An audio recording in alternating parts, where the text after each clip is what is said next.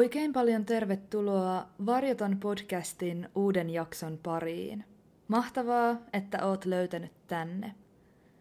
Varjoton on podcast, joka käsittelee erilaisia mysteerejä aina selvittämättömistä rikoksista, yliluonnollisiin ilmiöihin ja mitä erikoisimpiin salaliittoteorioihin.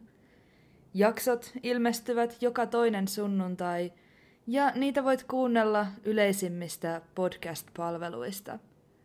Aiheita pyrin käsittelemään aina avoimella mielenkiinnolla, jättämättä mitään puolta varjoon. Tämänkertaisessa jaksossa käsittelyssä on vanha skotlantilainen katoamistapaus. Kyseisen mysteerin olosuhteet ja yksityiskohdat ovat kaikin puolin kuin suoraan jostain jännityskirjasta, mikä on väkisinkin aikojen saatossa vaikuttanut kokonaiskuvaan tapahtumista. Tämän mysteerin kohdalla ei ole aina selvää, mikä on totta ja mikä aikojen saatossa kehittynyttä, keksittyä urbaania legendaa. Sisältövaroituksen asemassa siis mainittakoon – Jakson aikana kuultaviin tapahtumiin ja etenkin niiden yksityiskohtiin on syytä suhtautua pienehköllä varauksella. Toki jakson loppupuolella tulen vielä palaamaan sellaisiin yksityiskohtiin, joihin suhtautumiseen tämän varauksen on syytä olla vielä hieman suurempi. Mutta nyt tapahtumien pariin. Flannan saaret ovat pienehkö saariryhmä, joka tunnetaan myös nimellä Seven Hunters. Saariryhmä sijaitsee Skotlannin länsirannikolla ulkohebrideillä hieman päälle 30 kilometriä länteen suuremmasta Lewisin saaresta. Saariryhmään kuuluvat saaret ovat suhteellisen pieniä, kolkkoja ja jo useiden kymmenien vuosien ajan ne ovat olleet täysin asuttamattomia. Tämä ei ole suoranaisesti ihme, sillä suurempaa asutettua Louisin saarta lukuun ottamatta saarien ympärillä on ainoastaan satoja kilometrejä aavaa, syvää, kylmää merta. Kuitenkaan kylmämeri ja jokseenkin karuksi katsottava sijainti eivät ole ainoita asioita, joista Flannanin saaret tunnetaan. Niiden lähiseudulla asuvat ihmiset ovat jo vuosisatojen ajan olleet vakuuttuneita siitä, kuinka saaret ovat kirottuja. Saariin liitetäänkin useita kertomuksia sen ympärillä asuvista henkimaailman olennoista, meren hirviöistä, merenneidoista, haltioista sekä tontuista – Edellä mainitut ja niitä vastaavat lukemattomat muut tarinat ovat toinen toisensa jälkeen enemmän tai vähemmän kirjaimellisesti satuja, mutta aivan kaikki ei ole täysin urbaania legendaa. Nimittäin Flannanin saariin liittyy katoamistapaus, joka on täyttä totta.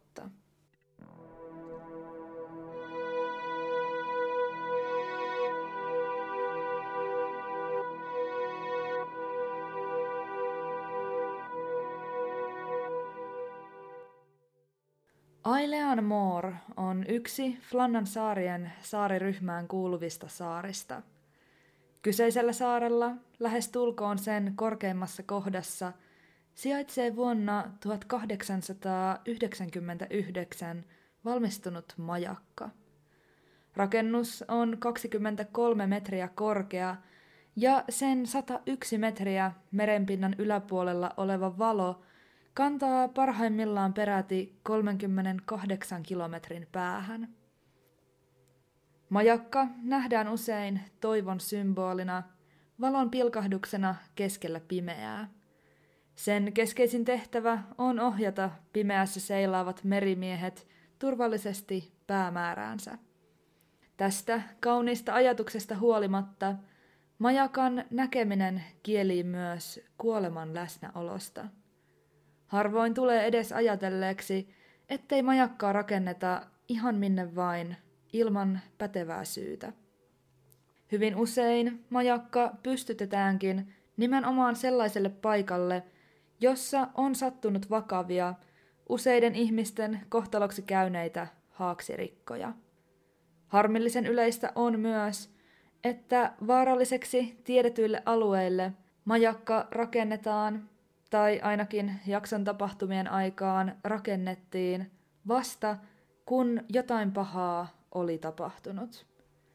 Näin oli asian laita myös Flannanin saaristossa Ailean Moorin majakan kohdalla. Alue oli huonoissa sääolosuhteissa, merenkäynniltään erittäin haastava, ja ennen majakan valmistumista siellä olikin tapahtunut useita ihmishenkiä vaatineita onnettomuuksia. Palataan ajassa taaksepäin reilut 120 vuotta, vuoteen 1900. Tapahtumien aikaan elettiin joulun seutua. Ajalle ominaisia, kylmiä päiviä Ailean Moorin majakalla työskennellen viettivät kolme majakan vartijaa, jotka olivat jo tuohon aikaan ainoat syrjäistä Flannanin saaristoa asuttavat ihmiset. Majakan vartioiden tärkein tehtävä oli pitää majakan valoa yllä, minkä ohessa he suorittivat erilaisia majakkaa ylläpitäviä huoltotöitä. Vaikka työtehtävät voivat kuulostaa äkkiseltään yksinkertaisilta ja stereotyyppinen mielikuva majakan vartijasta on ainakin itselläni yksin elävä merimies, oli useammasta majakan vartijasta koostuva työtiimi jo tuohon aikaan hyvin yleinen. Yksin työskentelevä majakan vartija vaarantaisi koko majakan toimivuuden ja aiheuttaisi näin ollen vaaratilanteita, mikäli syystä tai toisesta menettäisi työkykynsä. Ailean Moorin majakan kohdalla vartioita oli, kuten sanottu, töissä aina kolme. Yksi heistä toimi majakkamestarina, joka oli vastuussa kokonaisuuden sujuvuudesta kahden ollessa apulaismajakan vartioita. Apulaismajakan vartioilla oli aina yksi varamies läheisellä Lewisin saarella. Tyypillisesti vartijat tekivät neljä tuntia töitä, mitä seurasi kahdeksan tunnin lepo, mikä tarkoittaa toisin sanoen sitä, että kolme vartijaa tekivät kukin vuorollaan aina neljän tunnin jakson töitä, kahden muun tällä välin levätessä.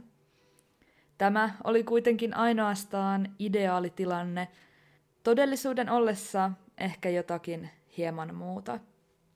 Majakka aiheutti paljon töitä ja usein vartioiden tuli joustaa työ- ja lepoaikojensa suhteen.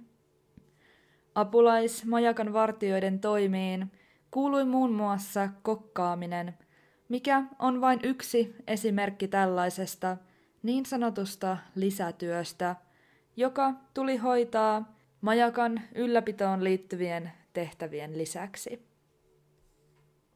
Eräs tärkeimmistä säännöistä, joka majakalla vallitsi, oli, että yhden vartijan oli oltava aina sisällä majakassa.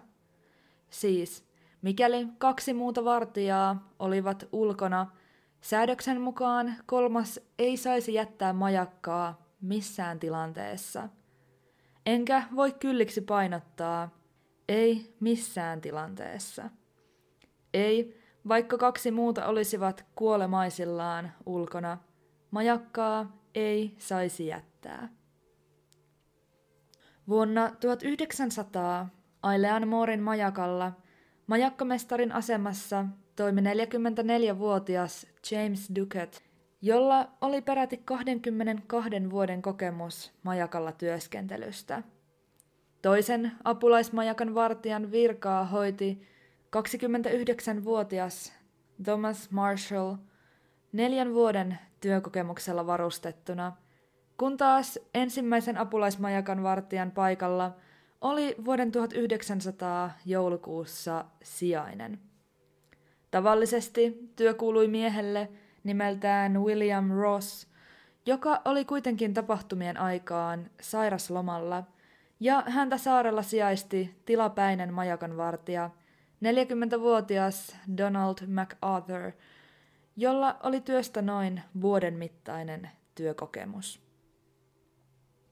Joulukuun 15. päivä höyrylaiva Arctur oli matkalla Yhdysvaltain Philadelphiasta Skotlantiin Leithiin.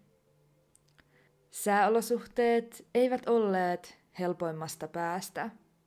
Aallokko oli voimakas, mutta siitä huolimatta ilma oli selkeä. Flannanin saariston lähestyessä alettiin aluksella kasvavassa määrin ihmetellä, miksei majakan valoa näy.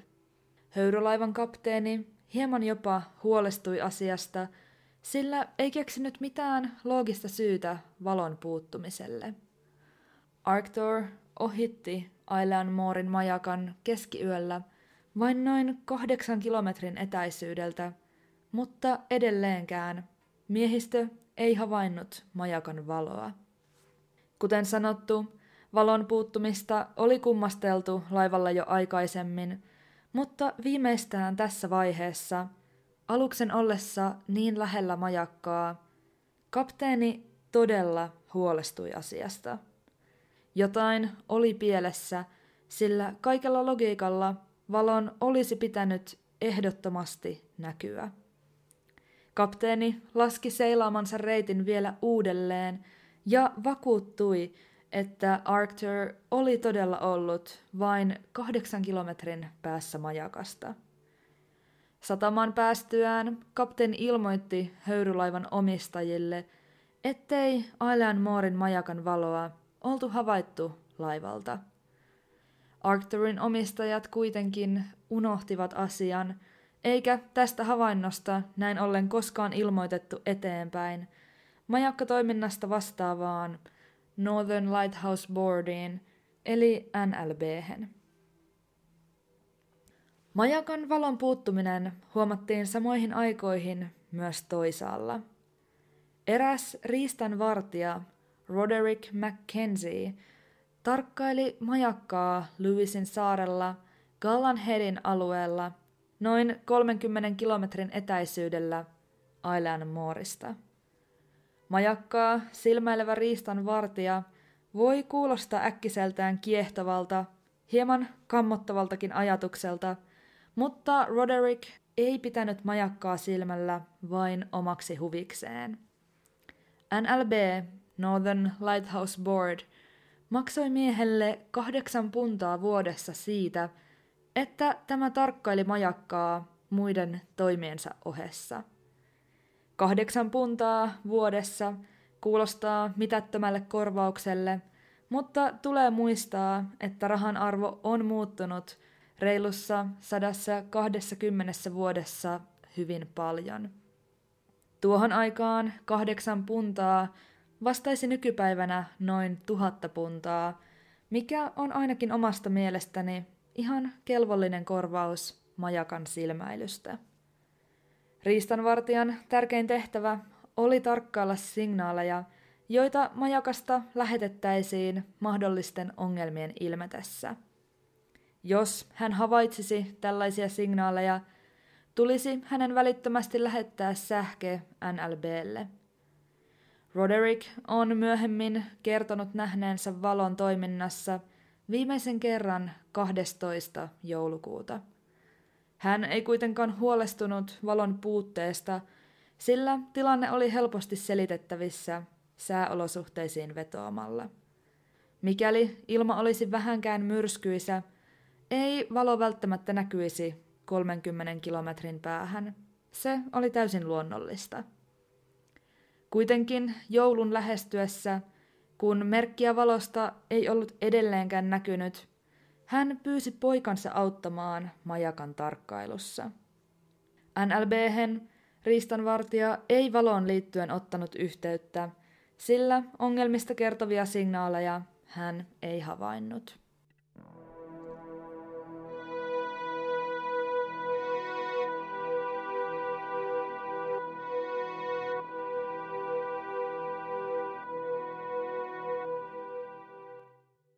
Tapanin päivä 26. joulukuuta koitti. Tällöin NLBn lähettämä tukialus nimeltään Hesperus oli matkalla kohti Ailean Moorin majakkaa toimittaakseen täydennyslastia. Lisäksi aluksen mukana saarelle matkasi vaihtomajakan vartija Joseph Moore, jonka oli käsitykseni mukaan tarkoitus jäädä työskentelemään majakkaan, mitä todennäköisimmin jomman kumman apulaismajakan vartijan tilalle. Hesperuksen oli alun perin ollut määrä lähteä matkaan jo kymmenen päivää aikaisemmin, 16. joulukuuta, mutta suunnitelmiin tuli viivästystä huonojen sääolosuhteiden myötä. Kapteeni Harvin ohjaaman Hesperus-aluksen lähestyessä majakkasaarta havaittiin miltei heti, ettei kaikki ollut aivan kohdallaan. Tyypillisesti tällaisessa tilanteessa lippu vedettiin majakan salkoon merkiksi siitä, että majakalla odotettiin tukialuksen saapumista. Tällä kertaa lippu kuitenkin loisti poissaolollaan. Kukaan ei myöskään ollut paikalla tervehtimässä tukialuksen miehistöä, kuten tapoihin kuului. Hesperuksen kapteeni ampui ilmoille merkkiraketin ja soitti laivan torvea, saamatta kuitenkaan edelleenkään minkäänlaista reaktiota majakan suunnalta. Saari ja majakka olivat vailla elon merkkejä, hiljaisina ja karuina keskellä merta. Viimeistään tässä vaiheessa kapteeni ymmärsi jonkin todella olevan pielessä. Kapteeni Harvey lähetti vaihtomajakan vartija Joseph Moorin soutuveneellä maihin. Rantauduttuaan saaren itäiselle laiturille Moore havaitsi kolme mustaa lintua, jotka intensiivisesti tuijottivat häntä kohden. Välittämättä linnuista, mies lähti tutkimaan saarta, tavoitteenaan löytää majakan vartijat. Noustessaan ylös jyrkkiä, kalliolle ja sitä kautta majakalle johtaneita portaita, miehen täytti kokonaisvaltainen tunne siitä, että jotakin pahaa oli tapahtunut. Pian tämä valkenisi hänelle entistä selkeämmin.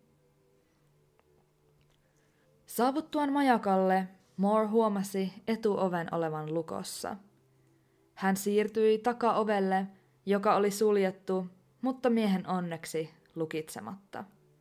Hän avasi kyseisen oven, jolloin aikaisemmin mainitut mustat linnut syöksyivät häntä kohden, ylittivät hänet ja lensivät pois. Toivuttuaan säikähdyksestä, Moore astui sisään takaovesta, joka johti majakan keittiöön, varastoon sekä miesten asuintiloihin. Hiljaiseen sisätilaan astuttuaan hän käveli suoraan keittiöön. Moore havaitsi keittiön kellon olevan pysähtynyt ja hellan olevan kylmä. Lattialla hän näki kaatuneen penkin ja pöydällä puoliksi syödyn pilaantuneen aterian. Mies poistui keittiöstä siirtyen tutkimaan vartioiden asuintiloja. Kaikkien kolmen vartijan sängyt olivat siististi pedatut. Näistä tehdyistä havainnoista päätellen, mitä ikinä olikaan tapahtunut, oli se tapahtunut vasta aamun jälkeen, miesten herättyä ja pedattua sänkynsä. Pilaantuneesta ruoka-annoksesta päätellen se, mitä oli tapahtunut, oli tapahtunut jo useita päiviä aikaisemmin. Moore palasi takaoven luo eteiseen ja huomasi naulakossa ainoastaan yhden öljykankaisen takin, jonka tunnisti kuuluvaksi apulaismajakan vartija Donald MacArthurille. Kahdelle muulle vartijalle kuuluneet takit olivat kadoksissa, mistä voisi päätellä heidän olleen mitä todennäköisimmin ulkona, takit päällään, MacArthurin ollessa sisällä – kuten säädökset häntä tässä tapauksessa velvoittivat. Kuten alussa sanoin, vähintään yhden vartijan tuli aina olla majakassa sisällä. Naulakkoon jäänyt takki ja puoliksi syöty ruoka-annos saattoivat kertoa siitä, että mies oli poistunut keittiöstä suurella kiireellä. Mitä sellaista ulkona olisi voinut tapahtua, mikä olisi saanut vartijan kiiruhtamaan hyytävään talviseen säähän ilman takkia? Mikä olisi niin vakavaa, että mies katsoisi ainoaksi vaihtoehdokseen rikkoa yhtä majakan tärkeimmistä säädöksistä ja jättää rakennus vartioimattomaksi?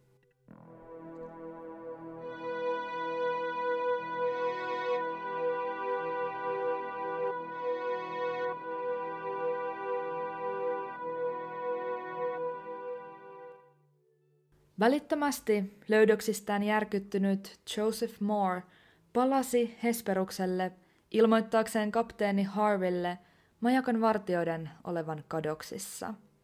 Kapteenin käskystä koko saari tutkittiin tarkoin läpi, mutta jälkeäkään kolmesta kadonneesta miehestä ei löydetty. Kapteeni määräsi Joseph Moorin sekä muutaman muun miehistön vapaaehtoisen jäsenen jäämään majakalle pitämään vahtia siihen saakka, kunnes he saisivat lisäohjeita korkeammalta taholta NLBltä.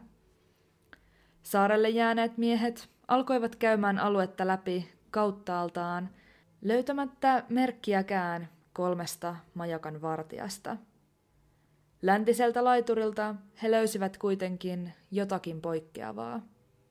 Tavallisesti kallion kolossa suojassa säilytettävä, köysien varastoimiseen tarkoitettu arkku lojui rikkinäisenä maassa. Köydet, joita arkussa tavallisesti säilytettiin, olivat levällään pitkin kivikkoista kalliota. Samalta laiturilta majakalle vievän betonipolun vierellä kulkevat rautakaiteet olivat pahoin vääntyneet ja, mikä kummallisinta, Keskelle kyseistä polkua oli ilmestynyt kalliosta irronnut useiden tonnien painoinen kiven lohkare. Palattuaan majakalle sisätiloja tutkimaan, saarelle jääneet miehet havaitsivat majakan lampun olevan säädettynä käyttövalmiiksi, mutta selvää oli, ettei sitä oltu sytytetty aikoihin. Kapteeni Harvey lähetti NLBlle tilannetta koskevan sähkeen, joka kuului suoraan suomennettuna kutakuinkin seuraavasti. Flannanissa on sattunut hirvittävä onnettomuus. Kolme majakan vartijaa, Duact, Marshall ja Sijainen, ovat kadonneet saarelta. Saapuessamme sinne tänä iltapäivänä – ei saarella näkynyt elon merkkejä. Ammuin raketin, mutta koska vastausta ei saatu, onnistuin rantauttamaan Moorin, joka meni paikan päälle, mutta ei löytänyt vartioita. Kellot olivat pysähtyneet ja muut merkit viittasivat siihen, että onnettomuuden on täytynyt tapahtua noin viikko sitten. Mies parat Kovan tuulen on täytynyt puhaltaa heidät kalliolta alas, tai heidän on täytynyt hukkua nosturia kiinnittäessään, tai jotakin sellaista. Yö lähestyy, emmekä voineet jäädä odottamaan heidän kohtaloidensa selviämistä. Olen jättänyt Mooren, McDonaldin, Boymasterin ja kaksi merimiestä saarelle pitämään valoa palamassa, kunnes teet muita järjestelyitä. En palaa Obaneen ennen kuin kuulen sinusta. Olen välittänyt tämän viestin Murheadille siltä varalta, ettet ole kotona. Pysyttelen toimistossa tänään siihen saakka, että se sulkeutuu, mikäli haluat ottaa yhteyttä. Hesperuksen kapteeni. Harvin sähke tavoitti NLBn, minkä seurauksena ylitarkastaja Robert Murhead lähetettiin saarelle tutkimaan katoamisia. Tapaus oli Murheadille hyvin henkilökohtainen, sillä hän vastasi NLBn toiminnassa majakan vartioiden rekrytoinnista.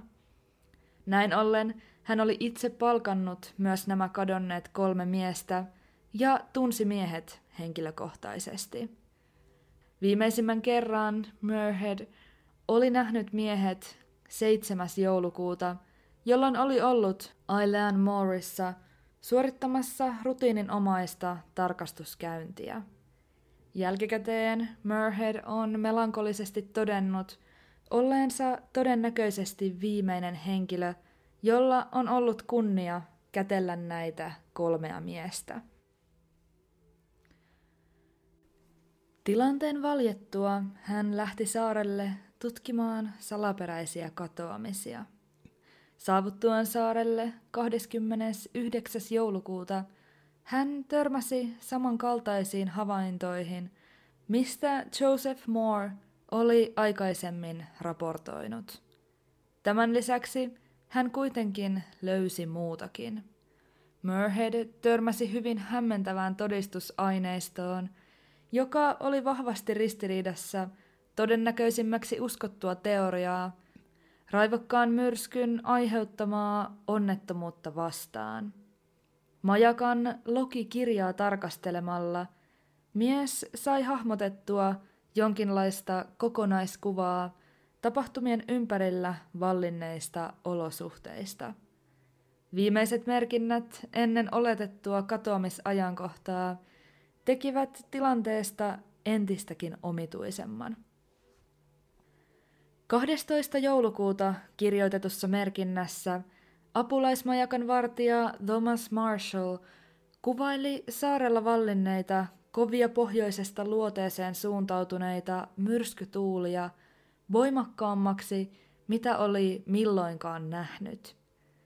Lisäksi hän oli kirjoittanut majakkamestari James Ducatin olleen viime aikoina tavallista hiljaisempi ja ärtyneempi sekä MacArthurin olleen taipuvainen itkeskelyyn. MacArthur tunnettiin kokeneena merenkulkijana ja karskina miehenä, joka ei vähästä hätkähtänyt. En missään nimessä sano, etteikö tämä poissulkisi tai estäisi itkemistä, mutta sen ei katsottu olevan kyseiselle miehelle millään tapaa luonteenomaista. Seuraavan päivän 13. joulukuuta merkinnässä myrskyn kerrottiin jatkuvan edelleen, minkä myötä myös miesten huoli sääolosuhteita koskien oli ehkä kasvanut. Lokikirjan mukaan he rukoilivat Jumalalta myrskyn loppumista. Merkintöjä tutkinut Robert Murhead piti hyvin kummallisena, että kokeneet merimiehet olivat näin huolissaan myrskystä. Miehet tuntien hän uskoi, ettei sellaista myrskyä olisi olemassakaan, mikä hätkäyttäisi tätä kolmikkoa. Tämän lisäksi majakka oli upo uusi ja turvallisesti merenpinnan yläpuolella. Sitä vartioivilla miehillä ei siis pitäisi olla hätää kovemmankaan myrskyn sattuessa. Viimeinen Lokikirjan merkintä oli kirjoitettu 15. joulukuuta ja se kuului lyhykäisyydessään suunnilleen seuraavasti. Myrsky loppui, meri on tyyni, Jumala on kaiken yllä. Entistä kummallisempia näistä merkinnöistä teki myös se, ettei saaren ympäristössä ollut havaittu myrskyä joulukuun 12. ja 14. päivän välillä, toisin kuin Lokikirjassa väitettiin. Vielä tällöin sää oli nimittäin tyyni. Alueella oli myrskyrintama, mutta tiettävästi se iski saarelle vasta 15. joulukuuta, jolloin Lokikirja puolestaan antoi ymmärtää myrskyn jo loppuneen. Mistä tämä ristiriita johtui? Miten majakan vartijat olivat suunniltaan myrskystä, jota ei pitänyt väitettyinä päivinä edes olla? Mikä sai heidät vetäytyneiksi, itkeskelyyn taipuvaisiksi ja turvautumaan rukoiluun, kun nämä eivät tavallisesti toimintamalleina olleet heille ominaisia.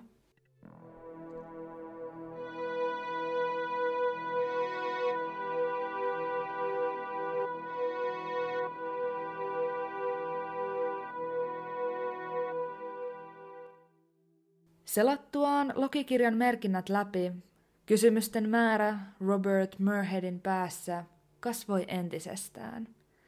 Koska merkinnät eivät paljastaneet miesten kohtaloista juuri mitään, keskittyi myös Murheadin huomio aikaisemmin mainittuun eteiseen jätettyyn takkiin. Hän ihmetteli, kuinka yksi vartioista olisi uskaltautunut ulos kylmään talviseen ilmaan ilman takkiaan. Tuskin ainakaan suunnitellusti. Hänen havaintojensa perusteella vaikutti siltä, että kaikki kolme majakanvartijaa olivat poistuneet rakennuksesta samaan aikaan, mikä oli tiukasti vastoin sääntöjä. Jotakin hyvin odottamatonta vaikutti tapahtuneen. Mutta mitä se voisi olla? Oli tiedossa, että joulukuussa Flannanin saarien alueella oli ollut myrsky.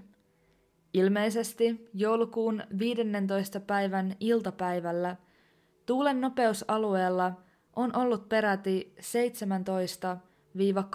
17-20 metriä sekunnissa, mikä aiheuttaa kyseisessä ympäristössä erittäin suuria aaltoja. Jo paikan päällä Robert Murhead pohtikin seuraavanlaista teoriaa. Josko saaren länsilaiturilla ollut köysiarkku olisi hajonnut rankkojen sääolosuhteiden johdosta, minkä seurauksena kaksi miestä olisi kiiruhtanut korjaamaan tilannetta yhdessä tuumin. Tällöin mahdollisesti odottamattoman voimakas aalto olisi iskenyt työskenteleviä majakan vartioita kohti ja huhtanut heidät merelle. Huomattuaan tilanteen, sisälle jäänyt kolmas majakan vartija olisi rientänyt auttamaan hädässä olevia työkavereitaan, jättäen takkinsa naulakkoon. Jotakin kuitenkin olisi mennyt pieleen, ja myös kolmas vartija olisi joutunut kohtalokkalla tavalla veden varaan. Lähestulkoon tätä vastaavassa toisessa teoriassa sisällä ollut majakanvartija olisi havainnut ikkunasta kauempaa lähestyvän hyökyaallon, mistä olisi kiireellä lähtenyt varoittamaan ulkona työskenteleviä kollegoitaan. Tällöin aalto olisi iskenyt yhtä aikaa kaikkien kolmen majakanvartijan päälle, huhtoen heidät kauas merelle. Teoria voisi olla järkeenkäyvä, mutta se ei ole aivan täysin aukoton.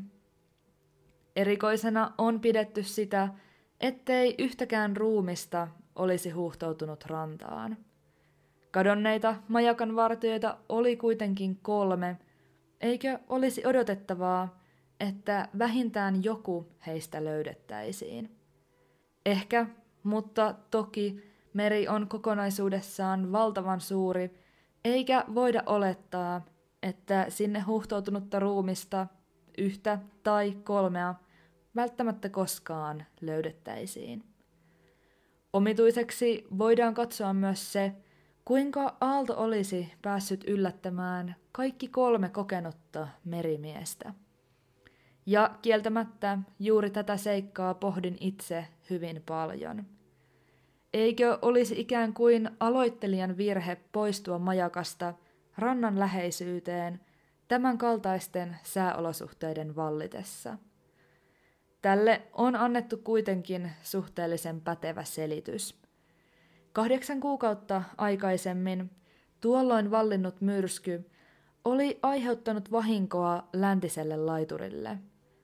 NLB katsoi näiden vaurioiden – olevan pääasiassa seurausta vartioiden töiden laiminlyönnistä.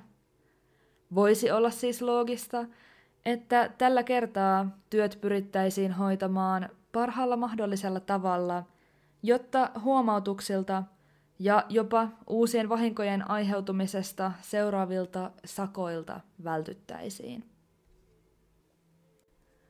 Toisen hyvin suositun teorian mukaan kolmen majakan vartijan välille olisi syntynyt riita, joka olisi saanut edetessään väkivaltaisia piirteitä. Väitetysti vartija MacArthurilla oli epävakaa luonne, minkä johdosta hän päätyi usein hankaluuksiin. Mikäli hän olisi näin ollen joutunut kiivaaseen riitaan kahden muun vartijan kanssa – ehkä lähellä kallion reunaa, olisi Riita saattanut ajaa kolmikon pisteeseen, jossa he kaatuivat reunan yli mereen. Tämä teoria kieltämättä tuntuu hieman hakuammunnalta, eikä vastaa sen paremmin kysymyksiin, joita tapauksen ympärillä pyörii. Miksi kaikki kolme vartijaa olisivat olleet ulkona yhtä aikaa? Miksi yhtäkään ruumista ei oltaisi löydetty? Mistä näin raju riita olisi ylipäänsä syntynyt? Osa uskoo miesten kadonneen suunnitellusti ja tarkoituksenmukaisesti, aloittaen myöhemmin uuden elämän jossakin aivan muualla. Mikäli tähän olisi uskominen, jäisi edelleen monia kysymyksiä avoimeksi. Miksi miehiä ei ole koskaan tunnistettu? Mihin he olisivat voineet mennä ja millä tavoin? Majakkasaarelta ei ollut juuri helppoa poispääsyä, jota miehet olisivat voineet hyödyntää. Ei varmaan yllätä, että tämän tapauksen ympärille on näiden äsken kuultujen lisäksi syntynyt mitä erikoisimpia teorioita ajan saatossa – Jospa miesten Loki-kirjassa kuvailema ennen näkemätön myrsky olisikin todellisuudessa ollut majakan yläpuolella leijunut avaruusalus, joka olisi läsnäolollaan saanut miehet kauhun valtaan ja turvautumaan rukoiluun. Ehkäpä alus olisi poistunut jossakin kohtaa, minkä seurauksena miehet olisivat kirjanneet logikirjaan myrskyn päättyneen. Kuitenkin alus olisi kuin olisikin palannut, ja kaikki kolme majakan vartijaa olisi siepattu sen toimesta. Todisteet tämän teorian tueksi, kuten jo arvata saattaa, ovat oikeastaan olemattomia. Suuren kiven lohkareen siirtyminen ja rautakaiteen vääntyminen niistä vähäisistä ehkä merkittävimpiä – joskin nekin ovat selitettävissä suurella aallolla tai muulla luonnollisella tavalla.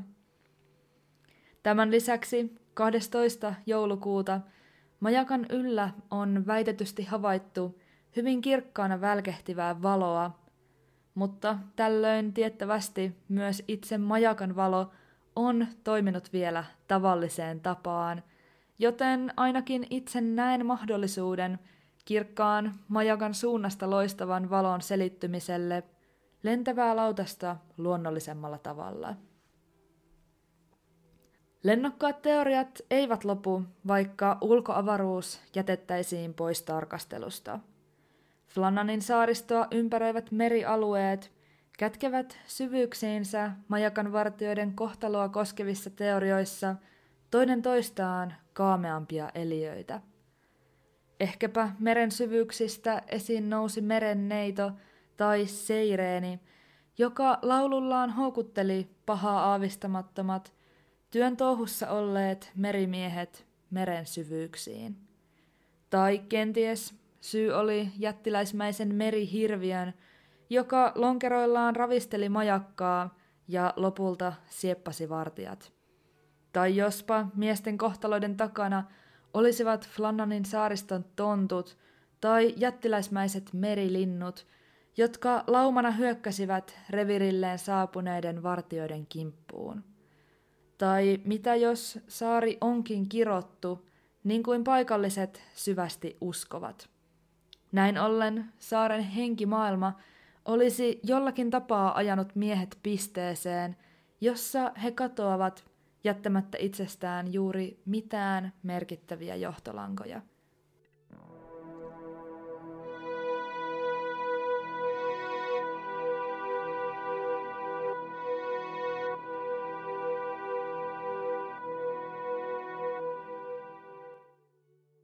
Tämä tapaus on hyvin tarinallinen, mikä varmasti selittää siihen vahvasti kietoutuvia yliluonnollisia tai jopa runollisia piirteitä saavia teorioita.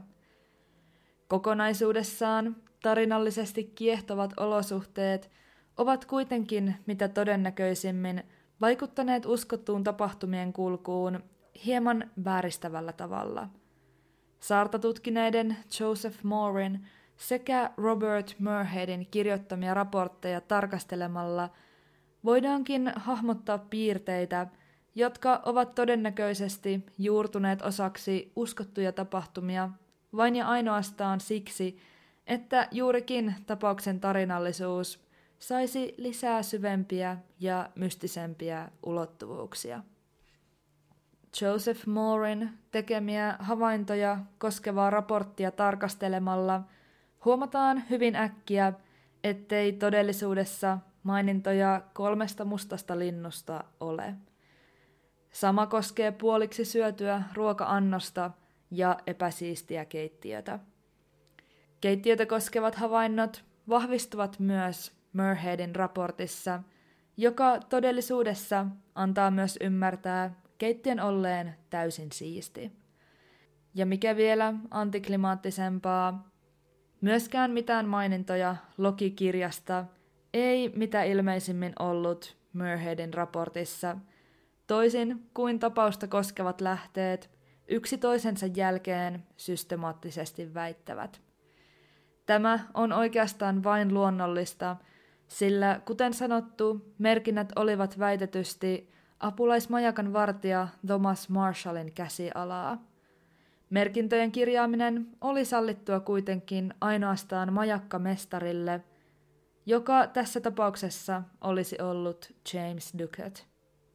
Tapahtumien aikaan ei olisi tullut kuuloonkaan, että olemassa asemassa oleva apulaismajakan vartija kirjoittaisi majakkamestarista väitetyn suuntaisia merkintöjä, joissa kertoisi tämän olevan ärtynyt tai hiljainen. Tästä huolimatta halusin kuitenkin kertoa tapahtumat siten, kuten ne valtaosassa lähteistä tuodaan ilmi. Tämä on nimittäin se, mihin itse törmäsin, kun aloitin selvitystyön tähän jaksoon liittyen. Ja vaikka osa tarinallisista piirteistä onkin ehkä totuudesta poikkeavia, ei tapaus silti ole mielestäni mitenkään selvä. Sen lisäksi, että virallista tietoa miesten kohtaloista ei ole saatavilla, kaikki teoriat pitävät sisällään eri suuruisia aukkoja, joita tuskin koskaan saadaan täysin täytettyä. Kenties tässä tapauksessa se yksinkertaisin teoria osuu lähimmäksi totuutta, kenties ei. Yksityiskohtia Ailean Moorin tapahtumista ei voida tietää tarkoin. Jotakin odottamatonta kuitenkin tapahtui joulukuussa vuonna 1900, minkä seurauksena kolme majakan vartijaa, James Ducat, Thomas Marshall sekä Donald MacArthur, katosivat lähestulkoon jälkiä jättämättä. Kaikkien kuluneiden vuosien jälkeen Ailean Moorin vanha majakka herättää yhä kauhun tunteita ihmisten keskuudessa. Vanhat tarinat syrjäisellä saarella sijaitsevan rakennuksen henkimaailmasta sekä syvän meren hirviöistä ovat juurtuneet osaksi kansanperinnettä. Myöhemmät majakan vartijat raportoivat jatkuvasti oudoista äänistä, jotka kertoman mukaan huutavat majakalla kolmen kadonneen miehen nimeä. Kaiken tämän tarinallisuuden keskellä voi olla jopa vaikea hahmottaa, että tässä jaksossa kuultu on todella tapahtunut, ainakin pääpiirteittäin. Tuolla kaukaisella saarella on todella 1900-luvun alussa asustanut kolme majakan vartijaa, jotka ovat kadonneet jättäen kohtalonsa mysteeriksi. Ja kuten aina, tässäkin totean, mikään ei ole mahdotonta.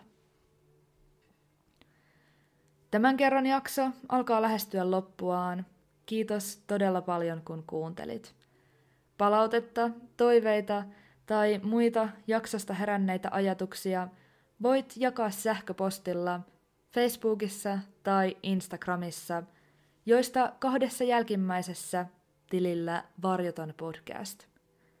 Kuulisin suurella mielenkiinnolla juuri sinun mielipiteitäsi tätä mysteeriä koskien.